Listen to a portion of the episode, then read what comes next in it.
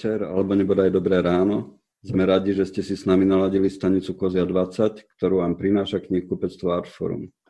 Moje meno je Juraj Kováčik, vo virtuálnom štúdiu so mnou sedí Dušan Šuster. Zdravím aj ja. A som veľmi rád, že ako nášho prvého hostia môžem privítať Petra Balka. Zdravím vás a ďakujem za pozvanie. Spisovateľa, scenaristu, pedagóga. Teraz neviem, či som to v správnom poradí vymenoval. Ťažko povedať. Asi človek, čo píše, mi vyhovuje viac. S tým pedagógom si nie som istý. Tiež by som to nazval človek, ktorý púšťa študentom svoje obľúbené filmy. Čo robí spisovateľ v čase korony? Dá sa písať v tieto dni? Dá sa písať v tieto dni.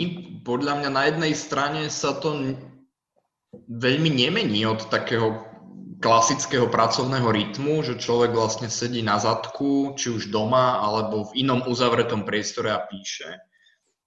To, v čom je obrovský rozdiel, samozrejme, sú tie okolnosti, ktoré mňa osobne dosť odvádzajú od toho sústredenia. Čiže je to problematické. Asi najviac som to pocitil ešte pred pár dňami, keď som bol v rakúskom Kremse na literárnej rezidencii, kde som teda písal scenár a bolo to veľmi náročné sa sústrediť. Väčšinou teda nemám problém so sústredenosťou, v tomto prípade sa však zo mňa stal narkoman e, správ a minúta po minúte sa stala mojou novou závislosťou. Ale na druhej strane, čo iné čo ľuďom, ktorí píšu, ostáva v takejto situácii. Nielen, že by mali písať, podľa mňa písať musia. Dušan hovoril tiež, že píše v týchto dňoch. No u mňa je to spojené skôr s tým, že, že ja vlastne túto situáciu tak trošku využívam na dokončenie veci, ktoré som inak nestíhal. A ono je to napríklad zvláštne v tom, že, že práve ten pocit, čo ty opisuješ, Peter, že akoby človek niekde na pozadí vníma tie okolnosti, že ja to až tak silno necítim, že ja sa napríklad sústredím dosť na tú prácu. Že ako je to u teba, že cítiš nejaký vnútorný nepokoj popri tomto všetkom? aj keď si doma, že nazvime to v bezpečí? Vnútorný nepokoj cítim asi tak konštantne posledné dva týždne. Je ale pravda, že bol u mňa o mnoho intenzívnejší v čase, keď som nebol doma, keď som bol práve v tom Kremse, kde som bol v takej veľmi radikálnej izolácii, už iba tým, že som mal samostatný jednoizbový byt. Krems je až nebezpečne nudné miesto, tým pádom som nemal ani veľa dôvodov vychádzať zo, svojej, zo svojho bytíku. A povedzme, že tá izolácia v spojitosti s tou situáciou a s tým mediálnym obrazom o koronavíruse, že svet sa rúti do záhuby, tak tieto dve veci u mňa spôsobili, no, takých akože pár takých návalov paniky. A musím povedať, že odkedy som sa vrátil domov, tak sa cítim, ani nie, že bezpečnejšie, ja som sa necítil akoby ohrozený, skôr som akoby cítil vnútorné napätie a nejaký taký strach o svojich blízkych a bol to asi aj taký iracionálny, až taký paranoidný strach. A odkedy som sa vrátil domov, mám už trošku iný režim, tak povedzme, že už som sa tak trošku upokojil a už sa tak akoby nabieham do takých akože klasických pracovných uh, rituálov. Čiže začalo to tak komplikovanejšie a teraz som sa tak ukľudnil. Tak asi to potrvá dlhšiu dobu, takže treba si chytiť nejaký nový rytmus. Tomu sa asi nevidíme všetci. Mne, osobne sa to zatiaľ nedarí, ale to možno aj preto, že my teraz v Artfore, ktoré sa zrazu ocitlo v úplne inej situácii, rozbiehame veľmi veľa nových vecí a úplne som tým zahltený. Ďalšiu tému mám označeným takým heslom, že architekt alebo záhradník. Je to otázka toho typu, že eh, keď si zoberieme napríklad Hra o tróny, tam ako sa nakrúcali už tie pokračovania, ktoré vyvolali takú veľkú kontroverziu, pretože boli zrazu úplne iná ako tá kniha. Ja si myslím, že ten rozdiel vznikol práve preto, že R.R. Martin je svojou podstatou záhradník ako autor, zase je semienko a potom z toho mu vyrastajú také tie spletité spletité liany príbehu, ktoré sa rôzne zamotávajú. Zatiaľ, čo tí scenaristi sú ľudia, ktorí si na, na, na okno nalepia tie štvorčekové papiere, kde majú jasne napísané od začiatku do konca, čo sa kedy mu stane a ako to bude nasledovať. A tie dve veci spolu nemôžu, ne, ne, nefungujú asi až tak dobre, ale teda otázka na vás je, vy ste ktorý z týchto dvoch typov z autora? Mm. No, asi to závisí od toho, čo v danej chvíli píšem, že či píšem scenár alebo píšem prózu. Samozrejme, že tie dva svety sa ako keby prelínajú a, a navzájom ovplyvňujú. Mm. Asi, asi začnem tým, že asi, a pokúsim sa tak vyklúčkovať z toho, že sa asi cítim ako kombinácia oboch pretože pri písaní prózy sa snažím uplatňovať to, čo som sa naučil pri scenáristike a naopak pri scenáristike sa snažím uplatňovať istú mieru slobody, ktorú človeku próza dáva. Takže ten pôvodný nápad, alebo keď sa rodí nápad, tak som asi skôr záhradník. Teda príde ten takoby myšlienka a sám sa nechám prekvapovať to, kam ma to samozrejme zavedie. Toto pravdepodobne sa dá povedať o, v podstate aj o scenároch, na ktorých som pracoval a vlastne aj o knižkách. V istej fáze ale to záhradničenie musí akoby nemilosrdne u mňa prejsť do aj tej architektúry. Na, nakoľko akoby ja rád pracujem s istou akoby štruktúrou, rád pracujem s istými pravidlami, povedzme, ktoré sa človek na scenáristike chtiac, nechtiac naučí a rád ako keby už tie veci tak uh, si modelujem a prispôsobujem. Čiže asi začnem ako záhradník, skončím ako architekt.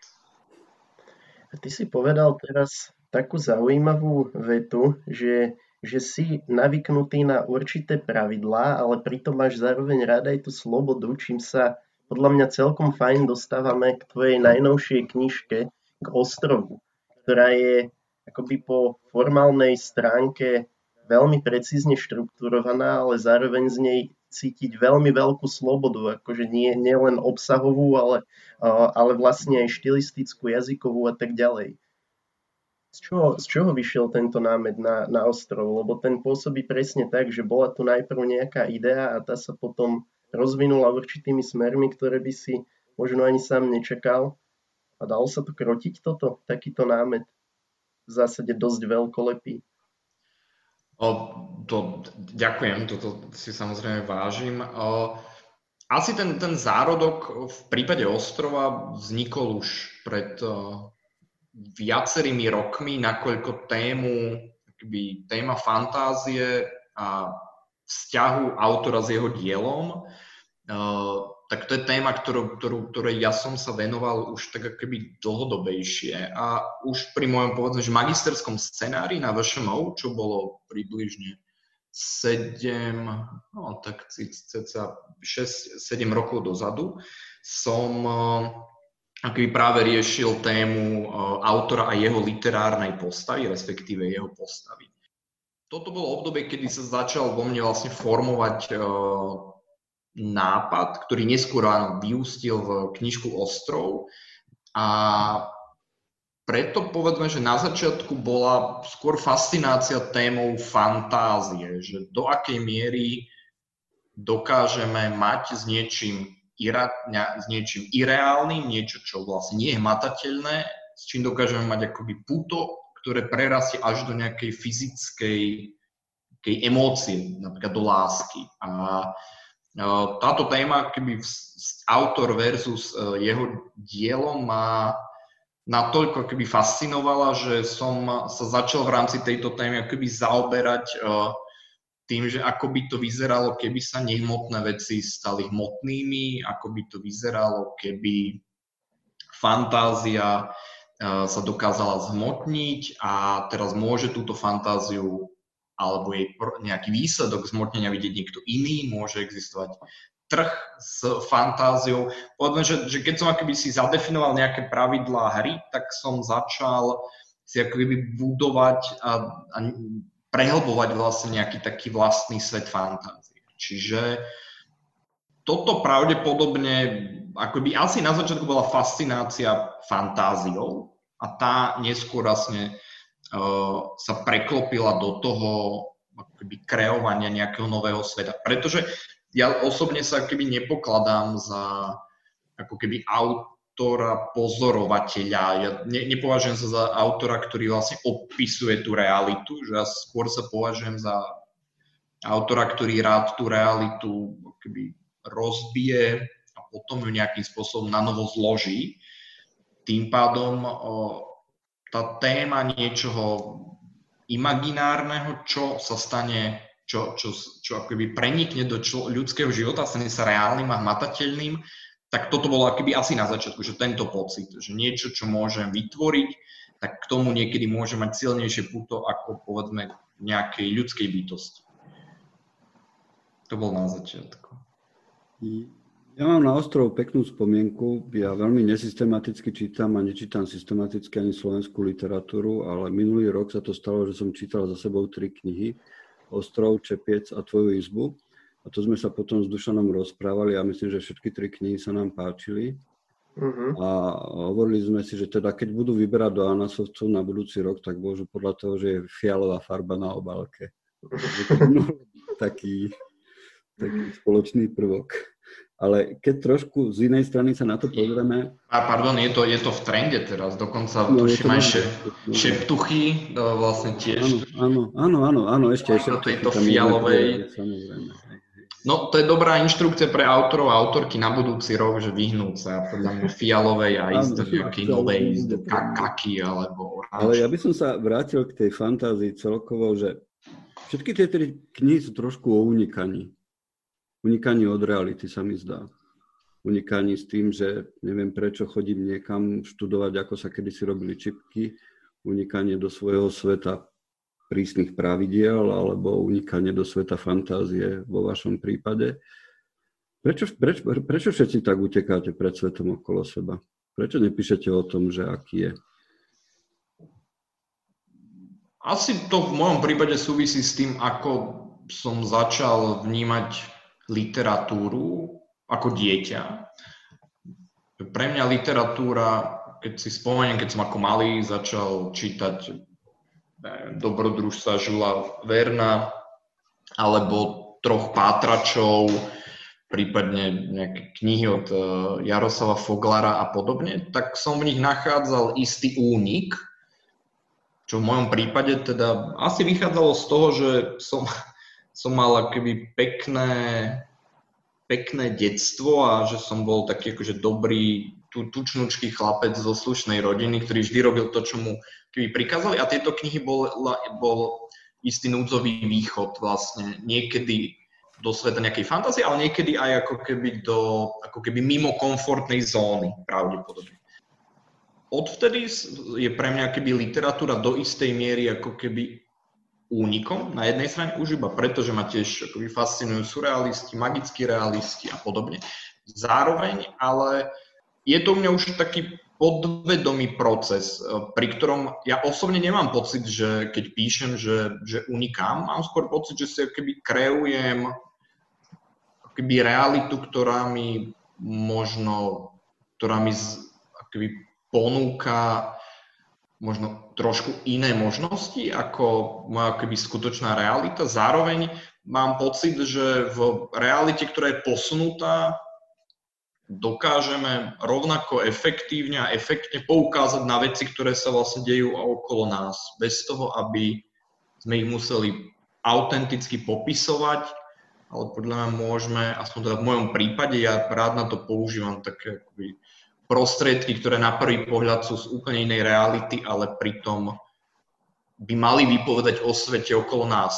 A z tohto vychádzam preto, lebo ja keby do tých kníh vkladám, alebo do nejakých príbehov vkladám do veľkej miery keby samého seba, že je to samozrejme plné fantázie, plné aj v niečom takých neprikrášených klamstiev zároveň, ale mám pocit, že do tých kníh keby vkladám svoj pohľad na, na, na svet. Čiže mám pocit, že fantáziou niekedy vieme opísať realitu keby účinnejšie ako napríklad autenticitou. Teda v mojom prípade. Ja som niekedy z autenticity už unavený.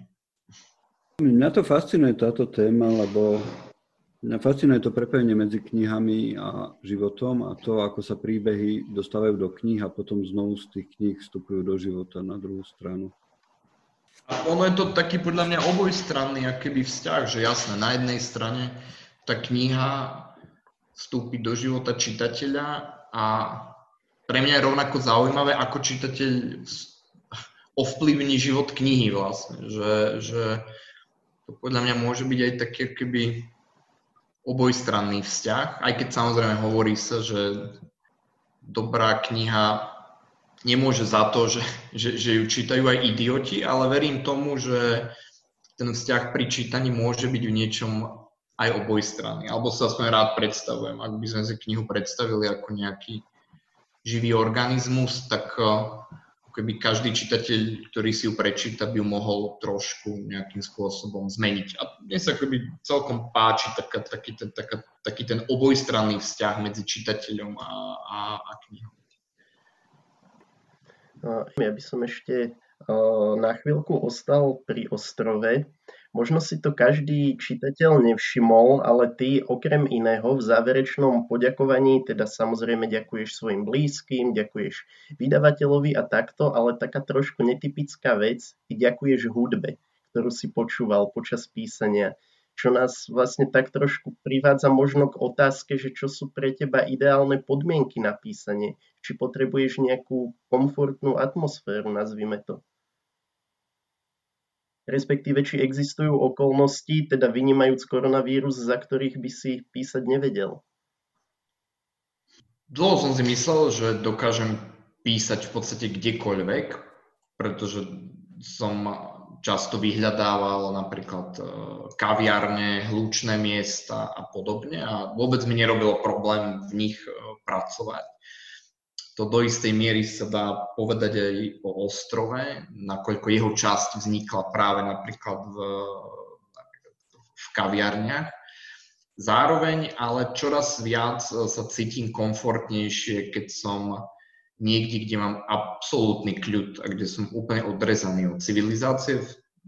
Konkrétne ide v prípade ostrova ide o chalupu v Sitňanskej lehotke pri vlastne v Štiavnických vrchoch, je to chalupa vlastne e, ocina mojej manželky, kde nie je telefónny signál, človek je tam v úplnej izolácii a tam sa mi posled, poslednom období píše, že, že najlepšie. Čiže keby mám pocit, že začínam si vytvárať istý balík takých autorských rituálov, bez ktorých neviem písať a to je samozrejme akýby kľud, odstrihnutie od, do, do veľkej miery od civilizácie, odstrihnutie na istú dobu možno aj od, od, od ľudí, od vzťahov. A samozrejme s tým súvisí neustály prísun pri, primárne kávy, ale a, pra, a, a hudba, pretože ja mám samozrejme rád aj ticho, že rád niektoré pasáže, kde cítim, že sa má do, tých, do toho textu dosať ticho, tak, sa, tak samozrejme píšem akoby bez hudby. V prípade ale ostrova som akoby písal, povedzme, že po etapách a tá hudba mi pomáhala, uh, keď som napríklad písal nejako intenzívne týždeň, potom som musel pár dní robiť niečo iné a potom sa znovu k tomu písaniu vrátiť, tak tá hudba mi pomáhala sa veľmi rýchlo napojiť na tú atmosféru a, a nejakú energiu toho textu. A s tým vlastne súvisí asi aj to, že keď píšem, tak musím písať intenzívne, to znamená minimálne niekoľko dní, ak nie týždňov po sebe. Že nie som schopný túto prácu predeľovať ako keby menšími čiastkovými vecami. Samozrejme som schopný medzi tým komunikovať s ľuďmi, ísť nakúpiť alebo vybaviť mail, ale nič akoby náročnejšie. Čiže asi to je, že, že prvá vec, potom ten teda kľud a prísun akoby aj teda kávy a hudby. A čo týka hudby, ktorá zohrala svoju rolu pri ostrove, tak ona sa keby menila trošku tým, ako sa menili tie kapitoly ako sa možno menila atmosféra toho, toho textu, alebo teda ako ja minimálne som cítil, že by sa mohla meniť. A preto v tom výbere vlastne nájdeme black metal, black metal experimentálnu hudbu až po povedzme takú zvuk, až po noise. To, čo to ale podľa mňa spája a to, čo kde som akoby ja hľadal isté paralely medzi povedzme hudbou, ktorú, poču, ktorú poču, som počúval a textom, tak e, je pravdepodobne nejaké také nekladenie si, si hraníc. Že chcel som vlastne napísať text, ktorý by mňa samého mohol prekvapovať a to podľa sa do istej miery dá povedať aj možno o niektorých albumoch, ktoré tej knihe na záver sú spomenuté, ktoré sa akoby nedávajú nejaké škatulky, že mysle, že teraz ideme písať detektívku, teraz ideme písať fantasy, teraz ideme písať sociálnu drámu, ale niečo, čo by ako keby bolo neustále prekvapujúce. A to sa pre mňa stalo takou, takým ako keby motorom práve pri písaní, že neustále prekvapovať aj uh, samého seba. A zároveň uh, ten, uh, zároveň to vychádza asi aj z toho, že moje posledné, posledné roky v rámci môjho hudobného objavovania som tak akože zastal primárne pri black metale a pri takých hlučných veciach, čiže asi to bude, bude aj tým. Svet sa mení veľmi prudko v týchto dňoch. Keď sa všetko skončí o dva mesiace, o tri mesiace, o 6 mesiacov, bude to asi iný svet, ako bol ten, ktorý sme poznali predtým. Ako sa zmení úloha, alebo lepšie slovo možno je rola literatúry v tom novom svete? Lebo asi platí, že keď sú ťažké časy, tak umenie nemá veľa priestoru. Niektorí ľudia hovoria, že dokonca, že to, čo prežívame teraz, je svojho druhu vojna. Asi stále, stále, stále, stále platí to, že interárma si len múze. A každopádne, keď nič iného, bude menej peňazí, či už súkromných alebo štátnych. Tak asi všetci máme pocit, že to, čo sa posledné dva týždne minimálne deje, je ako ďalšia epizóda zo seriálu Black Mirror, v rámci ktorej sledujeme a na vlastnú kožu zažívame svet, ktorý sme si pred istou dobou nevedeli ani predstaviť. To zároveň mení aj naše povedzme, že očakávanie, ale aj kritéria a optiku. Mňa celkom baví taká vetička, že ešte, ešte prednedávnom sme prdnutie prekrývali zakašľaním a teraz je to naopak. Keď si niekto zakašle, tak to radšej prekrie prdnutím. A už iba táto zmena optiky podľa mňa vypoveda skoro o, o všetkom okolo. A to sú vlastne dva týždne, čo je v podstate nič. Čiže predstava, že v takejto forme izolácie a narastajúcej paranoje budeme žiť že 6 mesiacov, tak to podľa mňa nezmení keby sme, asi to zmení, že všetko naše vnímanie zdravia, bezpečnosti, krajiny, a, a, ale verím, že aj keby prírody, že ja teraz nechcem tu byť za toho, ktorý tvrdí, že tá ten COVID-19 je nejakou daňou za náš životný štýl, ale možno sa muselo stať niečo desivé, aby, aby sme strávili nejaký čas sami so sebou, možno so svojimi blízkymi, aby sa proste trošku prečistil vzduch, aby sa do kanálov v Benátkach vrátili labute, že keby asi všetko má nejaké dve strany mince, Samozrejme, ja úplne rozumiem, že v súčas, úplne rozumiem hlasom, s ktorými sa vlastne stotožňujem, že v súčasnosti keby najdôležitejšie, že, že zdravie ľudí, prevencia a funkčný nejaký zdravotnícky aparát a povedzme, že tá kultúra je tak keby, že, že, že teraz keby pomimo trošku toho. Zároveň tá kultúra je keby niečo, čo tu bolo pred, po aj, teda počas aj po tomto období a niečo, čo nás kreuje, niečo, čo nás kultivuje, niečo, čo akože definuje nejakú našu ľudskosť. Čiže ja verím, že toto všetko sú z, veci, ktoré samozrejme prežijú a ktoré a keby tu s nami ostanú.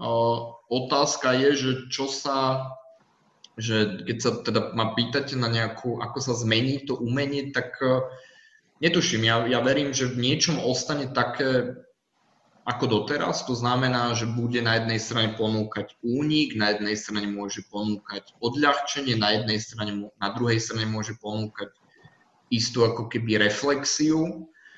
Mm, ale teda to, čo sa podľa mňa definitívne zmení, je náš pohľad ako keby na, v podstate na, na svet okolo nás a to, ako budeme vnímať asi svoje miesto ako keby vo svete. A na jednej strane je akože desivé samozrejme sledovať, čo sa deje a je úplne jedno, prirodzené, sám som si tým často prechádzam, že prepadať strachu, paranoji, pozorovať sa a byť úzkostlivo, byť úzkostlivo paranoidný na akékoľvek prejavy nejakého zdravotného diskomfortu. Na druhej strane, ako podľa mňa tieto dni aj ukazujú akoby také obrovské uvoľnenie nejakej akoby spolupatričnosti, nejakej také akože ľudskosti. Takže ja verím, že, že tá krízová situácia z, nás, zatiaľ, z nás vyplavuje to najhoršie a aj to najlepšie. A môžeme teda iba všetci dúfať, že to, že to samozrejme zvládneme a že neprepadneme panike. A nezabúdať asi na to, že tá kultúra nám môže vlastne pomôcť to prejsť ako keby s ľudskosťou a, tá, a práve kultúra je to, čo nám keby pomáha udržať si ľudskosť a to podľa mňa potrebujeme v týchto dňoch a mesiacoch asi najbližších. To budeme potrebovať veľmi. No. V tejto súvislosti ma ešte jedna vec napadla, že teda jedna z malá výhod, teraz hovorím za seba z nás troch staršieho veku, je to, že človek môže čítať nejakú knihu po 30 rokoch. Vždy je to úplne iná kniha, ako si ju pamätám. Jednak preto, že pamäť to sú tekuté piesky a jednak preto, že asi človek, ktorý ju číta dnes, je iný ako ten človek pred 30 rokmi. Ale ak táto korona zmení aj nás, tak možno aj my budeme knižky, ktoré sme čítali ešte pred pol rokom, zrazu čítať úplne ináč, ako sme ich čítali vtedy. Tak to, to už eh, krásne vidno iba na, opäť na tej optike, cez ktorú na základe skúsenosti posledných dvoch týždňov nahliadame na veci, ktoré dovtedy sme považovali za samozrejme. Ja teraz pozerám, neviem, pozerám nejaký seriál na, na Netflixe a keď tam vidím, ako sa uh, ľudia objímajú alebo sa stretnú viacerí v, v uzavretom priestore, tak si hovorím, že aké to je nezodpovedné sa takto chovať. Čiže neviem si opäť predstaviť, že kam táto ako keby paranoja, ktorá sa stane novým normálom, ako keby vyústi už o, o pol roka. A preto však tie hlasy už zaznievajú pomerne intenzívne. Všetci v prvom rade chceme, aby sme samozrejme boli zdraví a aby tie, tie najzraniteľnejšie zložky našej spoločnosti, keby to zvládli v poriadku, ale aj povedzme, keď tá, tá najhor, to najhoršie obdobie keby pominie a ľudia teda začnú opúšťať svoje karantény, že stále ten kultúrny život bude podľa mňa že brutálne zjazvený, pretože ľudia sa budú ne, neviem si predstaviť, ako ľudia sa zrazu nahrnú na, neviem, na literárne festivaly, do divadiel, do kín, do uzavretých priestorov, kdekoľvek, kde pôjde veľa ľudí, že akoby asi tu tie následky si ponesieme asi ešte pomerne dlho a na jednej strane, no čo iné akoby brať z negatívnej situácie, ak nie to, že sa z nej asi poučiť a niečom sa stať lepšími. No. Všetci dúfame, že z toho vidíme lepší. Hej. Hej. A citlivejší voči asi mnohým podnetom, ktoré aj dostávame od od, od, od, od krajiny, v ktorej žijeme. No. Čiže ja verím, že sa staneme le, lepšími a nie horšími. Ale opäť, ako nikto nemá, teda v týchto prípadoch podľa mňa zlyháva aj magická guľa, čiže nikto netuší, ako to pôjde ďalej. Žijeme príbeh a teraz by som sa možno vrátil k vzťahu medzi literatúrou a skutočnosťou. A asi aj vy ste to naznačil a ja tuto, keď som si pripravoval poznámky pred našim rozhovorom, tak som si zapísal, že je ľahké dnes mať pocit, že žijem príbeh z nejakej knihy. A keby som si vedel spomenúť, že ktorá to bola kniha, tak by som si ju vytiahol a prečítal by som si, ako to dopadne. No, to je presné. Mne inak, Peter, mne napadla teraz taká vec, že vlastne v súvislosti s vírusom je veľmi horúca téma aj školstvo. A Juraj na začiatku podotkol, že ty si pedagóg, ty si to síce tak skromne odbil, že á, ja len púšťam svoje obľúbené filmy, ale zase ja som ťa ako pedagóga zažil a viem, že si na vašom momentálne jeden z najlepších pedagógov. No, tak, tak skús niečo povedať k tomuto, ako, ako vnímaš celú túto situáciu. No je teda nesporné, že, že ten študentský život sa úplne zastavil, že to nejako poznačí uh, to vzdelávanie a aké teda majú možnosti podľa teba jednak študenti, ale zároveň učiteľia, ktorých uh, majú učiť. Respektíve, ako sa ty sám chováš teraz v, v tejto situácii ako, ako pedagóg? Uh opäť ja by som sa ne, akoby sám ne, ne, neodvážil akoby zaradiť sa do rovnakej kategórie ako ľudia, ktorí neviem, de, desiatky rokov, 8 hodín, každý deň do, uh, 5 hodín do tý, 5 dní do týždňa vlastne odvádzajú uh, svoju rolu uh, pedagógov, či už na základných, stredných alebo vysokých školách. Že, že sem by som sa ja úplne nestával, ale je, je, je pravda, že na VŠMU už vlastne tretí rok uh, mám niekoľko vlastne predmetov, áno, sám uh, si, si uh, niektoré z ich predmetu absolvoval a teda však ono je to obojstranné, že, že ty si podľa mňa akože super študent a sám budeš podľa mňa aj, aj veľmi zaujímavý, aj, aj zaujímavý pedagóg, podľa mňa aj v budúcnosti to také, hm, také, také moja, môj osobný pocit. Ako vnímam to teraz, asi opäť neviem. Všetky tie veci sa vlastne keby formujú, neustále sa menia a všetci ako keby čakáme, čo bude. To, čo už je teraz zjavné, je to, že školy, rovnako tak VŠMU je samozrejme akoby uzavretá, tento stav bude pravdepodobne trvať pomerne dlho. Asi je naivné myslieť si, že o dva týždne sa všetci vrátime do, na svoje pracoviska a budeme pokračovať v normálnej prevádzke. Toto isté sa asi bude týkať aj uh, VŠMU. Tu je možno výhoda tá, že povedzme študenti a študentky scenaristiky, že táto situácia, ak nepočítam istý ako keby mediálny tlak a istú ako keby paranoju, ktorú, ktorú v nich táto situácia celá vyvoláva, tak majú ako keby v niečom ideálne podmienky sedieť doma a písať. Že, hm. Čiže uh, v tomto podľa mňa tá situácia je akoby v niečom akoby pre, pre týchto študentov akoby fajn.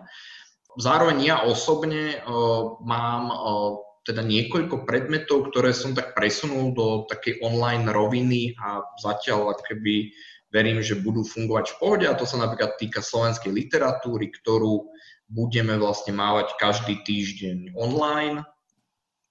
A čo sa týka predmetov, eh, ktorý, ktorý sa, predmetu, ktorý sa venuje žánrom, eh, v rámci ktorého prechádzame rôzne filmové žánre od hororu, gangsterky až po, po romantickú komédiu, tak tu si samozrejme akoby so študentmi akoby vymeníme skripta, dostanú sa odporúčania, čo si pozrieť a budeme vlastne akoby na pravidelnej báze asi komunikovať aj online. Čiže myslím si, že tak ako sa začína ukazovať, že tá kultúra, to kultúrne dianie sa presúva do online priestoru, tak aj pedagogika sa presúva do, do online priestoru. Ja zo svojej pozície zatiaľ som s tým úplne OK, ale zároveň uh, dokážem sa tak nejako ani nie, že vcítiť, ale, ale dokážem pochopiť nejaké starosti ľudí, ktorí napríklad teraz zostali doma s deťmi a majú ich doma učiť napríklad. Že toto je napríklad pre mňa úplne že nepredstaviteľná situácia, ak sa bavíme o nejakých mm-hmm. študentov zo základnej školy. Čiže v tomto ja ešte sa tak cítim celkom v klídku a povedzme, že dvakrát do týždňa si so študentmi buď zavolám, alebo si vymeníme maily a odporúčim im, čo si pozrieť, oni mi k tomu dajú nejakú spätnú väzbu. problematické to opäť uh, začína byť, a teraz to môže byť, to je len nejaký, nejaký typ do budúcnosti, nikto asi netuší, teda ako sa to vyvíjať bude. Problematické to začne byť pre študentov a študentky napríklad e, na VŠMO, ktorí majú natočiť niečo, ktorí majú keby vytvoriť kolektívne dielo. Teda, podľa mňa, že, kole, že, že už iba slovo kolektív je teraz bude jedno z naj, ako keby naj, nechcených slov uh, vo, vo verejnom priestore. Nikto sa nebude chcieť s nikým stretávať. Teda, slovo. Čiže je, je to, áno, je to povedané, mal vzniknúť nejaký taký slovník akoby nebezpečných alebo to slova toxických slov.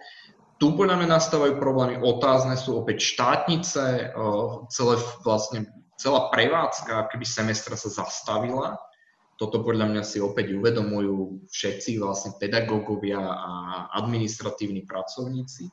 Ja sám teda som zvedavý, ako to bude prebiehať, napomôžem tomu procesu návratu do normálu, ako sa len bude dať. Hmm.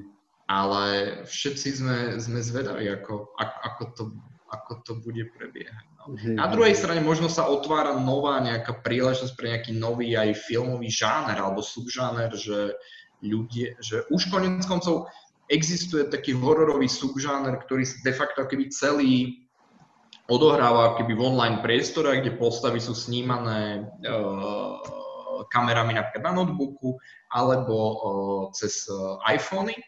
Čiže toto je podľa mňa subžáner, ktorý začne si teraz žiť uh, úplne že nevýdaným životom. Hej, hej, hej. To je pekný. taký, taký Jafar Panahi uh, nakrútil film, ktorý sa volal Home Movie a na, nakrútil ho preto, že mu vláda zakázala opúšťať vlastný byt. Že bol v domácom väzení, takže toto je ďalší námed na subžáner. No.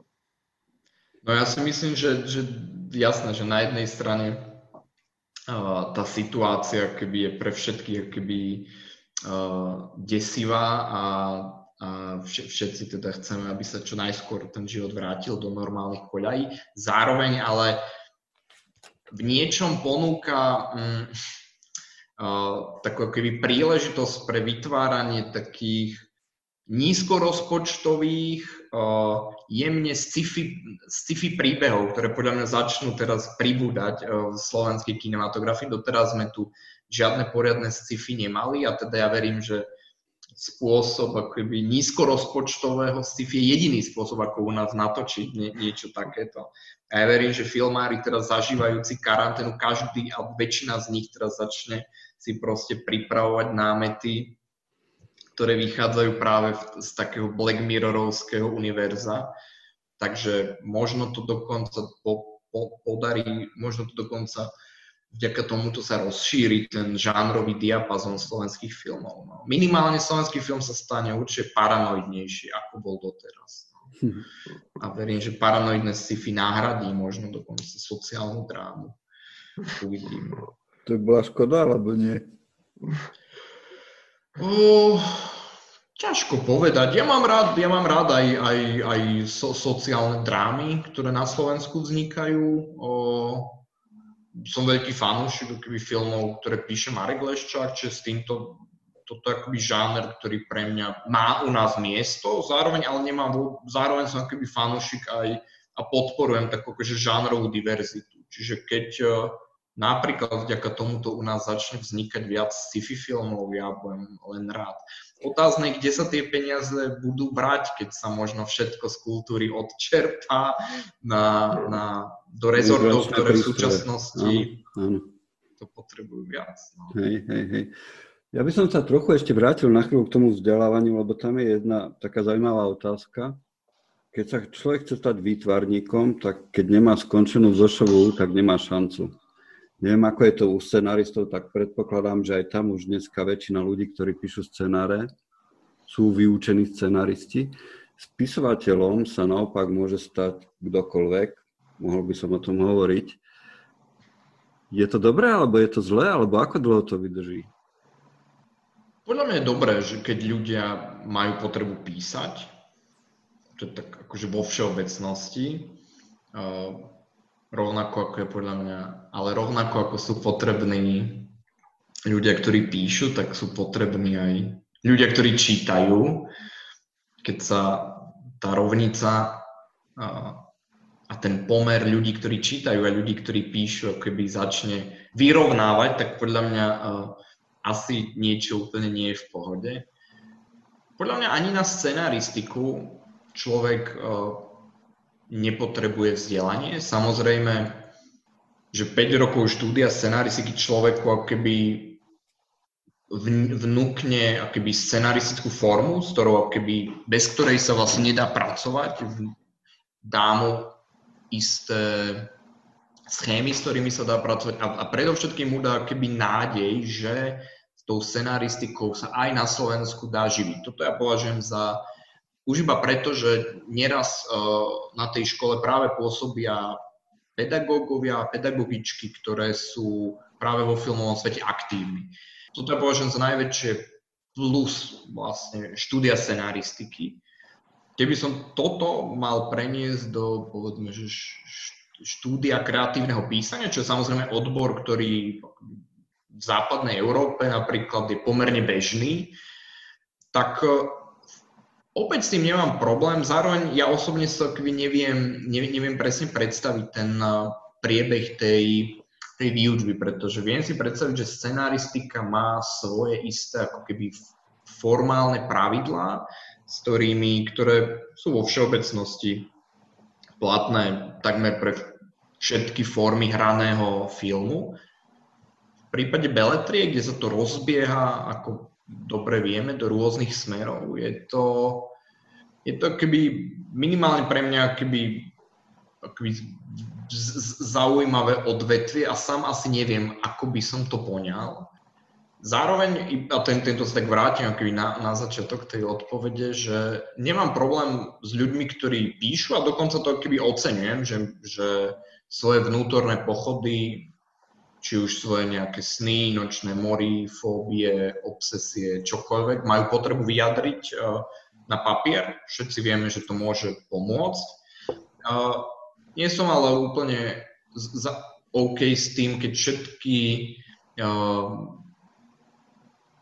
keď všetky tieto texty sú už publikovateľné. To je podľa mňa veľmi diskutabilné, že kedy sa text má dostať vonku a kedy si má začať žiť svojim životom. Čiže tu podľa mňa možno potom narazíme na to, že Slovensko malá krajina, napriek tomu u nás vzniká, ob, vychádza obrovské množstvo kníh, a textov, ktoré majú samozrejme akoby rôznu kvalitu a môžeme iba diskutovať o tom, že do akej miery tá kvantita pomáha kvalite. Ja verím, že áno, že, že do veľkej miery a že každý si asi v tej záplave textov proste nájde svoje. Zároveň ale poznám, alebo minimálne poznám zo pár textov, ktorých autory a autorky by, ktorým by malo byť zakázané publikovať. Tak ale skúsme sa od tohto odraziť k tomu, v pohode, ja som mal taký nápad, že keď už teda existujú autory, ktorí by mali byť zakázaní, lebo podľa mňa je takých tiež naozaj dosť, tak skús teda, Peťo, odporučiť nejaké, a to je jedno už či slovenské alebo zahraničné knihy, ktoré by teda naopak si asi zaslúžili viac pozornosti. Tak opäť toho je našťastie tiež hrozne veľa a ja osobne čoraz viac začínam akoby zastávať aj názor, že, že keby ľudia prestali písať, tak eh, že možno by sa vlastne nič nestalo, pretože tej literatúry už kvalitnej je na svete toľko, že ja sám vlastne by som mal celý život na to, aby som objavoval to, čo bolo už napísané.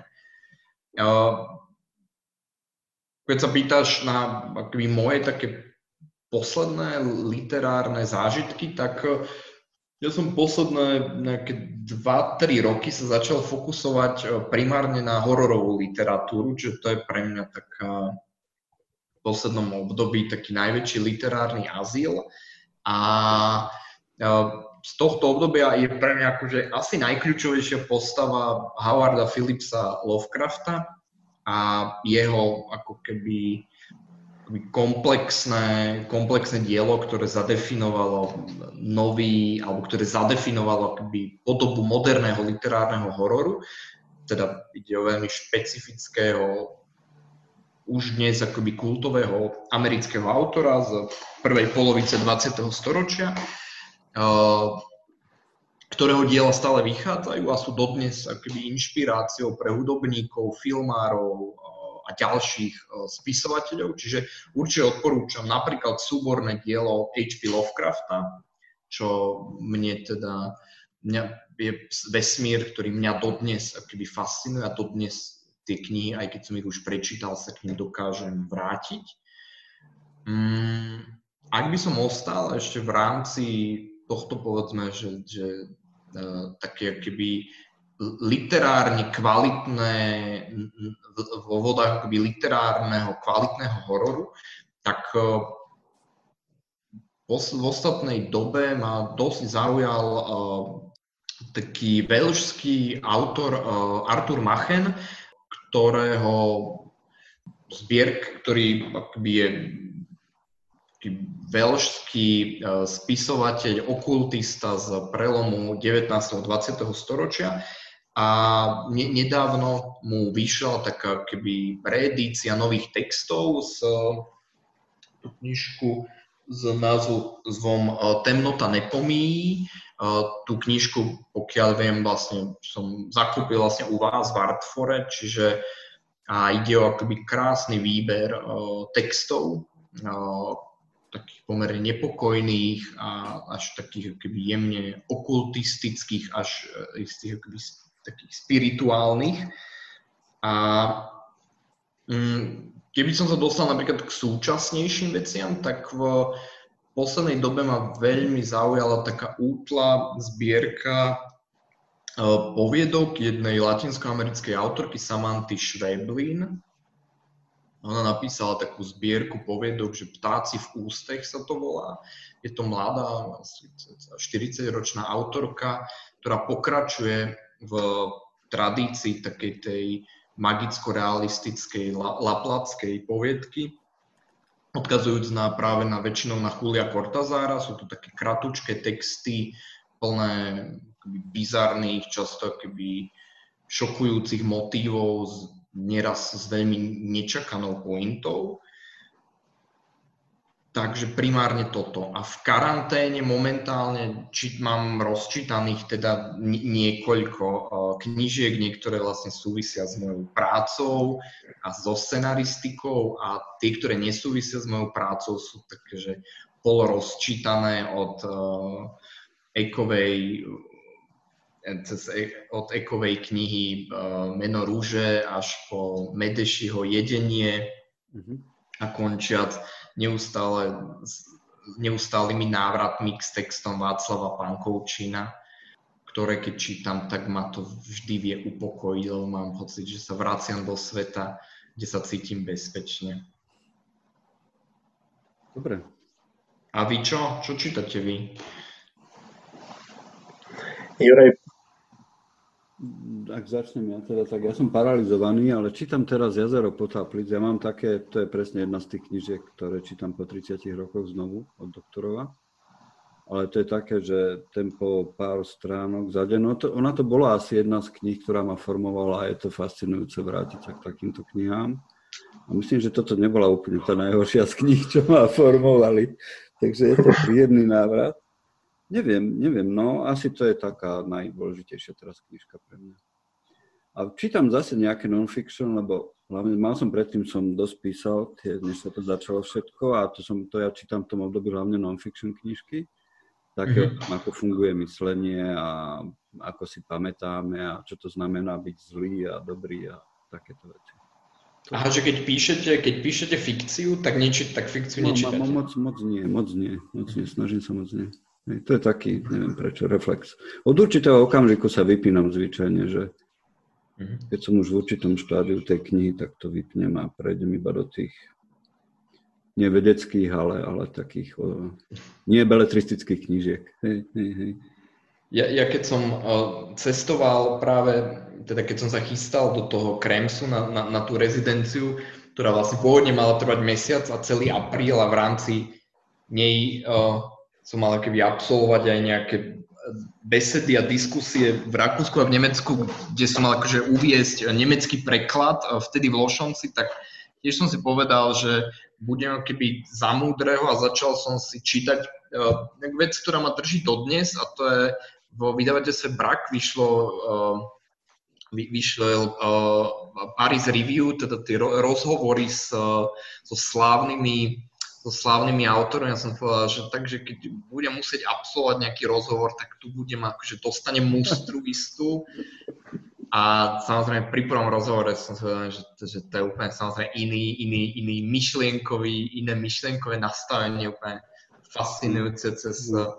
Trumana Capoteho ako fantastického rozprávača až po Faulknera, až po napríklad uh, autorov, ktorí, ako napríklad Hemingway, ktorí boli také, alebo Tomasa Mana, ktorí boli pomerne vzhľadom na svoje dielo taký veľmi, že strohý a to ma aj tak celkom upokojilo, že keď človek vlastne nezvládne, keď človek nezvládne rozhovor, ešte to neznamená, že musí písať zle.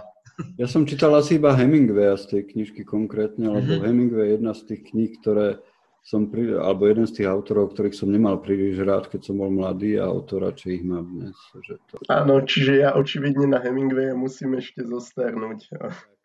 Ja som čítal v poslednej dobe hlavne izraelských autorov. Ono to začalo tým, že som si prečítal nejaké poviedkové veci Edgara Kereta a v zapätí som tak nejako začal pátrať po tom, že čo ešte od akých uh, izraelských spisovateľov vyšlo, tak som v zapätí čítal Amoza Oza, Eškola Neva a, a, a, a ďalších. No a, a teraz som sa ocitol v takom stave, že keď som doma a píšem, tak vlastne na čítanie vôbec nemám chuť. Pozerám jediný seriál animovaný, pozerám Bojacka Horsemana a mám pocit, že on, tá hlavná postava, ten Bojack, on je na všetko tak naštvaný a zo všetkého tak znechutený, že jemu by bolo úplne jedno, či vypukne nejaký vírus a mňa to v zásade strašne upokojuje. Hej, hej. Ja som ešte zabudol na jednu knižku na kožu, ktorú som začal čítať presne predtým, než som musel ísť na letisko nečakane. A teda dúfam, že ju dočítam už tento víkend. Na, na ňu sa teším, lebo to vyzeralo veľmi príjemne. Od Janky Bodnárovej. To je taká veľmi ano. malá vec, ale vyzeralo to veľmi pekne, kam som sa dostal. To určite dočítaj. Ja som ju prečítal za dva večery. To bola výborná knižka. No. Čiže vlastne, Peťo, tvoja konkurencia v Anasofte. No, tak, hej, hej.